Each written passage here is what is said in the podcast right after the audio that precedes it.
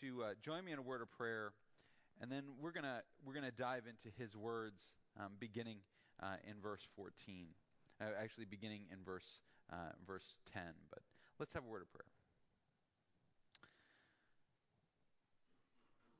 Father, may your word stand above all of our words. May the declaration of your truth be heard as we speak your word. As we discuss and engage over the decades and centuries with the words you inspired through your apostle John. May we know Jesus better, and in knowing him better, be drawn closer to you. May your Spirit guide and speak. May we hear his correction and his encouragement equally clearly. We pray all of this through Jesus Christ our Lord. So let's begin with John chapter uh, 1 and verse 10 speaking of the Word. Now, now keep in mind that up until this point, John has not said who he's talking about. He's described the Word and talked about um, uh, all things were made through him, and the wit. He's called him the light, the true light. But in verse 10, he was in the world, and the world was made through him. Yet the world did not know him. And that's one of John's triplets. He loves to say things in threes. Um, verse 11 He came to his own, and his own people did not receive him. But to all who did receive him, who believed in his name, he gave the right, or better, the, the power or authority to become children of God, who were born not of blood, nor of the will of the flesh, nor of the will of man, there's another triplet, but of God. And the Word became flesh and dwelt among us. And we have seen his glory, glory as of the only Son from the Father, full of grace and truth. Now John bore witness about him and cried out, This was he of whom I said, He who comes after me ranks before me, because he was before me. But from his fullness we have all received grace upon grace. For the law was given through Moses, grace and truth came through Jesus Christ. No one has ever seen God, the only God, who is at the Father's side. He has made him known. So John finally makes it clear who he's talking about. He's talking about Jesus. And he draws a line um, right down, uh, not down the middle, but definitely down through those who encounter Jesus. And he puts it this way there are some who hear, there are some who know, there are some who receive, and there are some who do not. Now, most of the time when people read this text, they tend to think of this in terms of uh, the Christiany people and the not Christiany people. Right? So we kind of look at it and we go, okay, so he's describing believers and unbelievers. And they're very clear line. People who are in the church and out of the church. But if you actually read a lot of what John writes in his gospel, 1st, 2nd, 3rd John, the book of Revelation, all too often John is not dealing with the opposition, the people opposed to Christ outside of the church. He's often dealing with those who are inside the church. He's talking about there are people who can uh, look like Christians, and yet there is something different about them, and it's all about their relationship with Jesus. Um, and, and I'm going to hit some of these, these moments, but this is one of John's key themes, is discerning who we should be listening to, who should be speaking truth into our lives uh, from among what we would broadly call the church or Christianity. Um, and so I want to I want to take some time and just really really dig into what he's saying. In verse 10, he says he was in the world. Now, John is making a very clear statement that Jesus was not some kind of spirit being that kind of had a, a fake body that people could interact with, but wasn't really a, a part of this world. Jesus was entirely a part of this world. He was his body was made of the same stuff that our bodies are made of. His body did the things that our bodies do. Um, all of the functionality uh, about Jesus, if, if it was the same. He had a digestive tract. He had a heart system. He had a heart and lungs. He had a brain. He was of this world, and yet the world was made by him or through him, and yet the world did not know him. And when he's talking about the world, he's not just not just talking about the physical thing, but he's also talking about humanity. He's talking about how human beings, Jesus was among them, and yet he was uh, more than them. He was the one who created them, and yet people could not recognize in him the Creator. He came to his own, and his own people did not receive him. Those that should have understood did not understand. Those that should have accepted the glory of who he was could not see it. They and we could go through the book of John and talk about all of the responses. There, there's those such as Nicodemus when he first comes to Jesus in John chapter 3, who sees only a good teacher. There's the Samaritan woman in chapter 4 who sees only a Jewish man at first. There's uh, there are those in chapter 4, there are those that only see Jesus as a miracle worker. Jesus says, what, How many signs do I have to do for you people to understand? There were those who saw Jesus only as a lawbreaker. He was a guy who healed people. How dare he heal people on Sabbath? Doesn't he know we're not supposed to do stuff? What is he thinking, caring more about people than rules? There are those that just saw him as a provider. If we follow Jesus, he's going to take care of all our sicknesses and he's going to give us bread. And isn't that what we really want? And Jesus challenges those people with all kinds of really, really user friendly statements like, unless you eat my flesh and drink my blood, you, you don't understand. That was, you know, his marketing team really needed to work on that one. Some people only saw a man. They just said, "Oh, he's just uh, the son of Joseph. He's just a that, he's just that carpenter's son from Galilee." Some people only saw a Messiah. Oh, he's the one who's going to lead us against the Romans. He's the one who's going to fix all of our problems. He's the one who's he's the descendant of David. He's going to be our king, and that's all that they could see. Then there were some who only saw a friend. Oh, Jesus, don't do these things.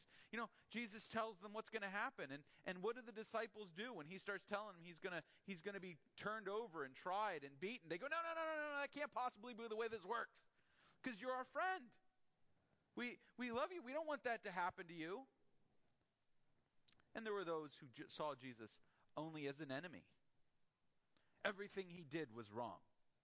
Everything he did destabilized the, the world that they had built, and they needed to get rid of him.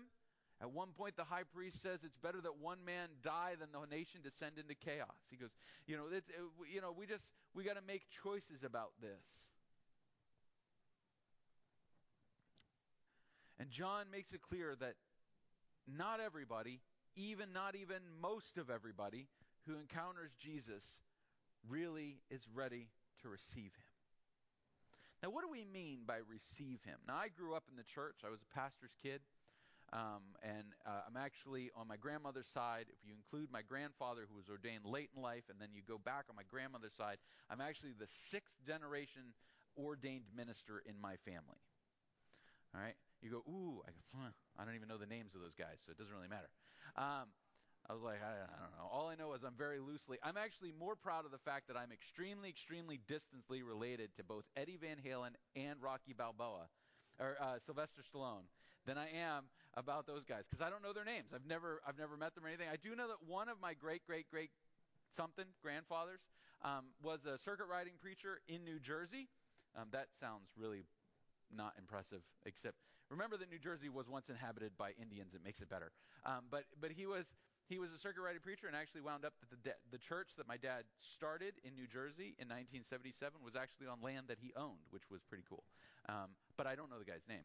Uh, but anyway, uh, I grew up. I grew up in church. I grew up to going to church on Sunday school, Sunday morning worship service, uh, taking a nap in the afternoon, going back for more punishment on Sunday night, then maybe going to another church after our church service was done because my dad's friends were all pastors and they were even long, more long-winded than he was. Then often I would have a youth group or something or a revival meeting, and then we had Wednesday night prayer meeting, and we had to sit there, and it was an hour, and people praying, and you played things like prayer bingo. This is something that little kids used to play. I, I, I trust no one's ever done this, but we used to do this as as a preacher's kid and deacon's kids. Never trust the deacon's kids. They're worse than the preacher's kids. All right. But the um, we used to listen to the guys pray and check off like how many times the guy said he's going to say Amen 75 times. He's going to say Dear Jesus 14 times. You know, we're like making bets on it. We got like a po- board, and, and I wish I was making this up, but we actually did it. We would write it on paper, and then my dad every once in a while would look up and see us doing it, and you got the eye that said, "You, sir, are in trouble when this is over." You know, quick, hide it, stash everything. Don't. All right. Anyway, uh, I grew up in a, I grew up in the church, and and so I grew up in the evangelical church. I grew up in the in the 80s, and as I was growing up, I had Sunday school teachers who were always telling me this thing. They kept saying to me, they're like, um, and I was little, I was little when I became a Christian, like six, seven, five, six, seven years old. I'm not exactly sure how old I was when I made my first profession of faith, but I, ha- I remember distinctly people say, you need to ask Jesus into your heart. You need to ask Jesus into your heart. You need to receive Jesus into your heart. That's a weird image to be giving to a four or five year old kid, because I knew where my heart was, and I had a lot of questions about how Jesus got in there and whether Jesus was really that small, and uh, and and whether food accidentally fell on him when he was in. I, I had a lot of serious questions that I asked in Sunday school because I didn't have a filter as a kid. Some would say I still don't. Um, and I had a lot of these questions. I thought, well, when are you going to ask Jesus into your heart and all these things? And, and then when I got older, my dad explained to me, he says, well, it's about receiving Jesus. Well, that doesn't make any more sense, really uh, to us, right? I mean, what does it mean to receive another person? Like, how does that work? Um, it was only when I got older that I came to understand that what it meant um, is kind of in the sense of the way we use receive now, like a receiving line at a wedding. The idea that you welcome welcome him in. It's not it's not that uh, you know it's like it's like ah Jesus is being UPS and I have to be there to receive him. That's not what it is, but rather that as he comes and speaks to us, now John actually uses this illustration quite a bit.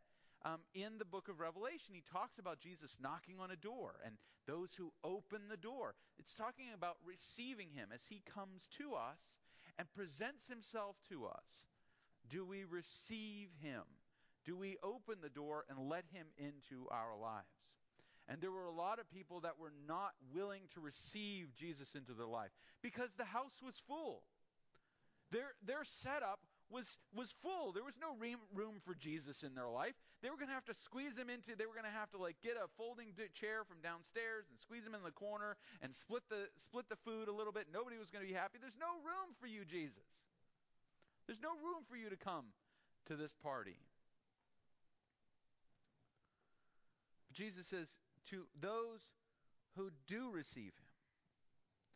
To all, in verse 12, to all who did receive him, who believed in his name, he gave thee, and I, I mentioned this when I was reading through, uh, this translation in the English Standard Version, the right, is not really the greatest translation. The Greek word is exousia.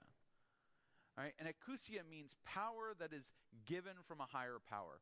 When, when an ambassador is sent out from a ruler, he is giving exousia. He's given authority to act in the name. He is given the, the, the power of the one who sends him. And so what this really means is that when, uh, when we read this is whoever has received him, to them he has given them the power or the right to become the children of God. Um, the imagery that John is relying upon is very common in Greco Roman law. And it was this, and we mentioned this in a Bible study a couple weeks ago, for those of you that sound a little familiar. In the Roman world, just because you fathered a child did not mean you acknowledged that child. You were allowed under Roman law to have children with as many women as you wanted to have children with, including other men's wives. There was no punishment under Roman law for that. You could just have kids everywhere, and women could have kids with whatever father they wanted to. Marriage was strictly a legal contract between two people for the sharing of assets. It had nothing to do with raising children or anything. That was Roman law. To the Jews, this was absolutely abhorrent because this is absolutely abhorrent. But it was free. It was basically a free for all, and so as a result, you had kids all over the place. And guy, this, this I sounds like I'm making this up, but I'm really not. Roman men would just name their daughters with numbers. It, one of the most one of the more common names for women was Sixtus, which just means the sixth daughter, because there's no reason to learn their names. You're just going to marry them off anyway, and he didn't care about that. And sons would get all kinds of crazy names until the moment that the father would choose to claim you as his child. Now, a moral upstanding father would claim his children immediately when they were born. He would give them a name. That, by the way, is the root of why uh, people are given names in baptisms and christenings in, a lot of Christian denominations. That comes from Roman law. It's the acknowledgement that this is, yes, my child, and here's the name that I'm giving that child. Um, that, that's where it comes from. It's, it's 2,000 years old. Uh, that idea. Now, it got transported into the church during the Middle Ages. I'm not going to get into all the history of that. But that was the basic idea. That was what was going on.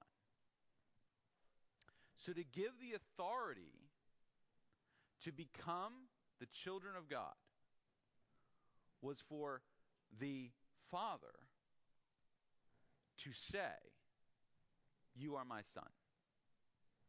And that gave then the Son the ability and the power and the right to say, I, You are my Father. So you see the power that John is charging this with. Those that receive Jesus those who receive him as who he is, they are given the ability to be the children of God. Now, what does that mean? To all who receive him, believe in his name, he gave the right to become the children of God, who were born not of blood, nor of the will of the flesh, nor of the will of man, but of God. In other words, this is not something you're born into. You cannot be born into Christianity. You cannot be baptized into Christianity. You must receive Jesus Christ in order to become a Christian. And you say, well, what, what, what makes me a Christian? Me receiving Jesus or Jesus giving me the ability to, to be a child of God? And the answer is yes. Don't try to sit there and go, which one comes first? Ask that question of God when, when you're in eternity with Him, because it doesn't. All we need to know is that I act to receive Christ, and in my action, God makes me a child. And and it's like, well, then isn't it up to me to make that decision? And the answer is no. And yes. And isn't it God who saves people and it has nothing to do with what I do? And the answer is yes. And no. They work together in a synergy. They come together. It is, it is my will and God's will joined in a moment, in an eternal moment, a sacred now when God is at work. The Word became flesh in verse 14. He's going to reiterate his statement about he came to his own, right? So in verse 10 he says he was in the world, in the world. In verse 14 he says the Word became flesh. It's the same thing and, and he was in the world, and the world was made by him, yet the world did not know him. He was in the world, word became flesh, and dwelled among us. And we, now who is he talking about when he says we? He's talking about those who have received him. Those who have be, been given the power to become the sons of God. We have seen his glory. What is glory? Comes from the word glow. Glory is something we perceive, but we don't necessarily understand. It is a, a deeper reality about Jesus that maybe doesn't fit with what we think, and yet is extraordinarily true. I, have mentioned before, I'm a, I, I proudly that's the wrong word, but openly, that might be a better word, um, openly tell people I am an atheist who cannot get past Jesus. I would like nothing better than to believe there is no God. I honestly would. It would make my life a lot easier if all I had to worry about was the needs of the moment, and then when I die, it's over. That would make that would make responsibility a lot easier to handle. It, it would make making making my choices. It would be entirely up to me to decide what is moral, what is right, what is good. I would love to be an atheist. You say, I can't believe this guy is saying that. But I can't get past the glory of Jesus. I simply cannot get past when I look at him in the scriptures and see who he is. And even if he's only one tenth of what the disciples describe him as, even if 90% of the Gospels is made up, and it's not, he's still better than anything else this world has to offer. He has a great glory. Now, he receives glory from the Father. He is the only begotten Son. Now, now understand what this means when we read this in relationship to us being given the authority to become the children of God in verse 12. In verse 14, in verse uh, verse 14, we have seen the glory, the glory as of the only Son from the Father, full of grace and truth. Now, how can there be many children? Those who receive him are given the authority to be children, and yet there be only one Son. Well, again, John is using Roman law to make a very clear theological point. There could only be one Son. There could be many accepted children, but the Son was the one who received the glory of his Father. The Son was the one who received all the dignitas, gravitas, all the power, all the senatorial offices, all the all the things that the Father possessed. He passed those to the one Son, and the one son jo- Son's job then was to care for all of his Father's children. There is no Christianity without Jesus being the one. He is the only one capable of being the true Son of God that we might be the children of God. Now, this is extraordinarily important. You can get a whole lot of theology wrong and still be okay. I know because I've been to seminary for way too long. And I've seen an awful lot of people get a lot of things right, and I've seen a lot of people get a lot of things wrong. And I've seen people that are getting it wrong get it right, and I've seen people who are getting it right get it wrong. But there is one thing you cannot have Christianity without, and that is the complete and utter uniqueness and authority of Jesus as the Son of God. You can mess up a whole lot of stuff, but you cannot get that one wrong. And all you need to do is read the rest of John's writings to see how important he makes that. In 1 John chapter 2, John says, uh, he makes this statement, they went out from among us because they were not of us, because they do not have the truth. And what was the truth that he said? That Jesus Christ has come in the flesh to be the savior mediator for all mankind. 1 John chapter 4 verses 1 through 6, he talks about how you have to test every spirit that speaks in the church. And what's the test? Will the spirit confess Jesus as the Christ and the Son of God? Second John chapter 9, he says there are those in the church who do not abide. He doesn't say do not abide the proper understanding of communion, the proper understanding of baptism, the right music, wearing the right clothes, driving the right car, worshiping in a church with the right name. He says they do not abide the teaching, the doctrine of Christ. Third John chapter 9, he said those who would bring chaos, a guy named Diotrephes, if he would bring chaos and anarchy into the church, the way he would do it is by refusing the authority of Christ and it being delegated properly in the church. Revelation chapter 2, uh, in the letters, Revelation chapter 2 and chapter 3, repeatedly John deals with a group of people called the Nicolaitans. We don't know what, we, what they mean. They believed in detail, but we have a pretty good idea that they followed a guy named Nicolaus rather than following Jesus. Revelation chapter 2, verses 18 through 28, there's a prophetess that he calls John and Jesus. And John is recording Jesus' words in Revelation chapter 2, but he just goes ahead and calls this woman that dirty Jezebel. So Jesus had a clear understanding of who she was. He says that are, she is corrupting them, she is making them to lay with her in her sick bed.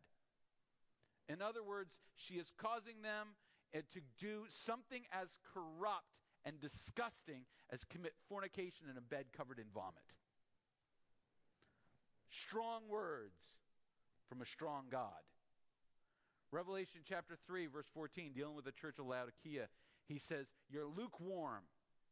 Your commitment to Christ is just not here or there. It's not, you're trying to live in both worlds, and as a result, I'm going to spit you out of my mouth. I'm ashamed of you.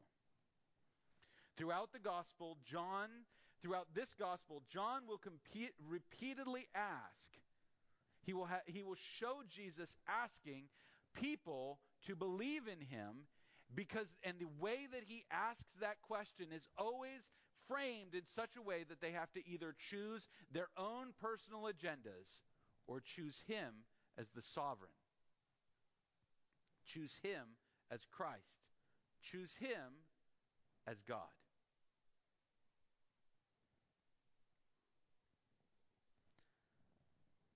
Verse 16 From his fullness we receive.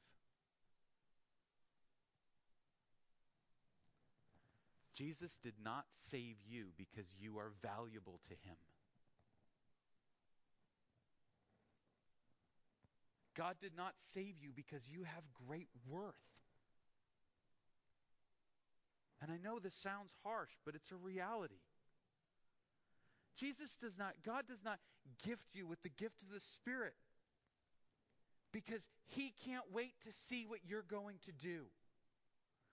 God is not interested in your self health, your self love, and your self improvement. Jesus died for you because that's what Jesus does. He loves you not because of who you are, but because of who He is. And thank God Jesus loves me because of who He is and not because of who I am. Because frankly, I don't know how people love me. And if we're all honest, none of us deserve the sacrifice that Jesus made for us.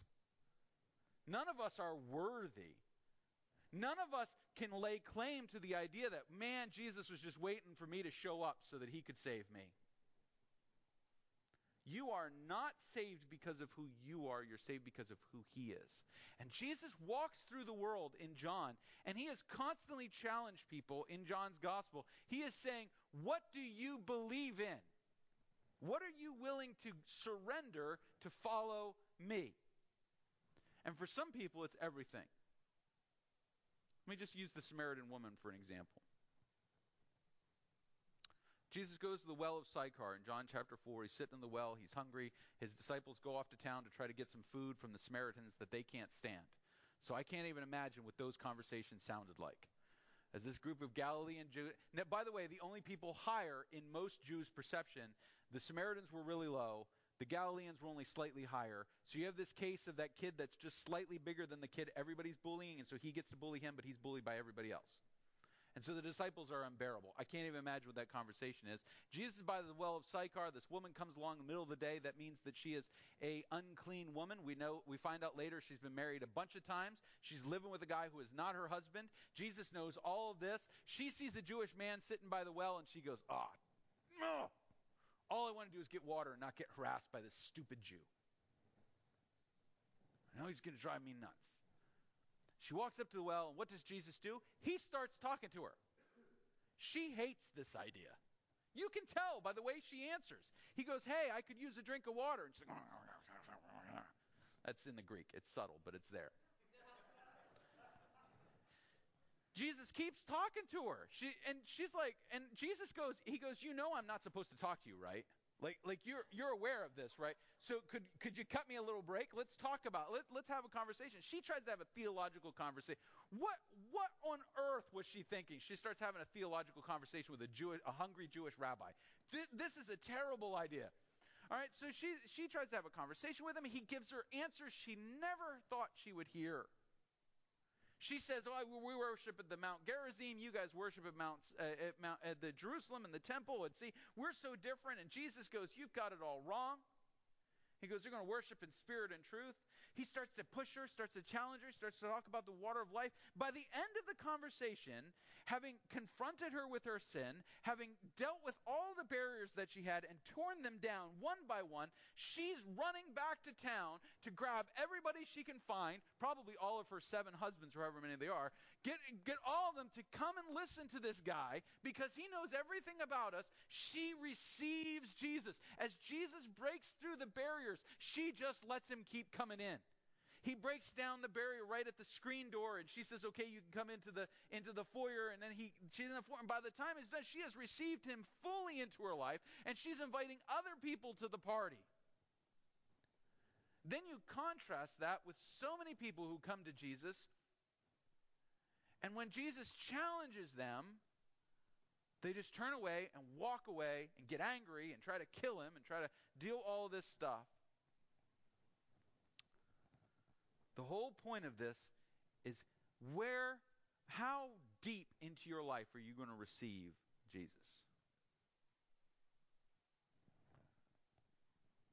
We could do worse than allowing our personal preferences, opinions, biases, quirks, letting them go and letting Him in.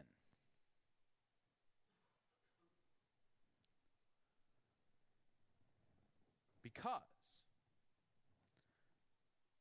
and I didn't even get to this, I might come back to it next week. That's where grace and truth come from. I just need to learn to be more gracious. Then you need to let Jesus in. I need to learn the truth about something, then you need to let Jesus in. You say, but I'm ashamed of this part of my life. I, I, I, I just want it to be forgotten. It can't be forgotten until Jesus is received into it. It can't be redeemed until you let Jesus into that, that part of your life. You say, I don't want to deal with that. I, I, I don't want to face that, that, that thing. I, I don't want to give, and, and it's not even things that we, we want to hold on to and don't want to give up. It's sometimes there's just parts of our lives that we're not ready to let Jesus into. We, we, we just don't want to receive him into that room. It is that one room in everybody's house that you never let guests see. Right? For us, it was the sewing room when I was growing up. Now, the sewing room was called the sewing room because it had a sewing machine in it somewhere. But the reality was that the sewing machine, was, sewing room, was the place where, when guests were coming to our house, it was a little closet off the hallway uh, of our house. I lived in the, the a converted Sunday school wing of a church building when I was growing up. I'm not making this up. My bedroom was actually a classroom that they had stuck wallpaper on. Um, and and there there was this little closet. It was supposed to be a supply closet, but my mom had made it the sewing room, and it was not a very big room. And so what you would do is, if guests were coming, you grabbed everything that was anywhere in the whole house. All right? It didn't matter if it was towels, laundry, dirty or clean, sometimes food, occasionally a pet. You just picked them all up.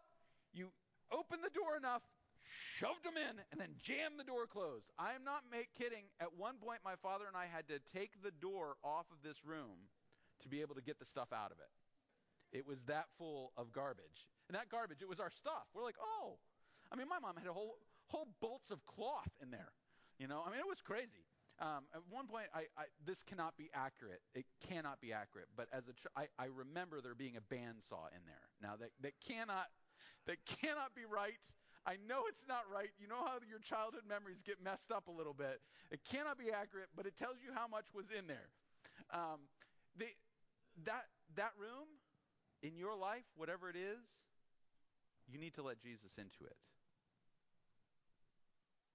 You need to let Jesus into it.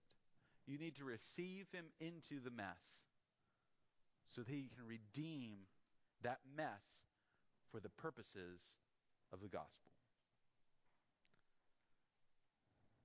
To as many as receive him, who believed in his name, he has given the power to become children of God. All of you. All of you individually. He wants to take all of you and make you more and more a child of God. He is, Jesus is the Son, the one and only Son, and He wants nothing more than to care for the children who receive Him. It's not because of who you are, it's because of who He is. Through and through, He wants to transform every aspect of our lives. You join me in a word of prayer?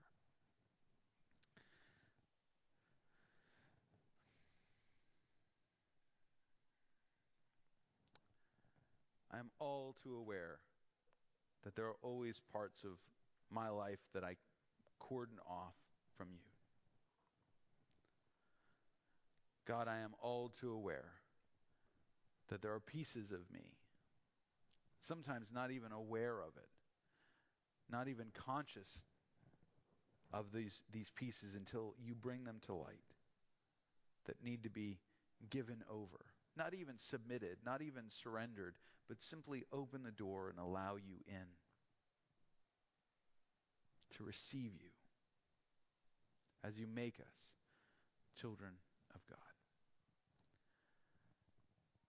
May you continue your work in us and through us as individuals, as families, as the body, as those who interact with those who do not believe with those who interact with those in the church that do not believe, in the, in the Christian world.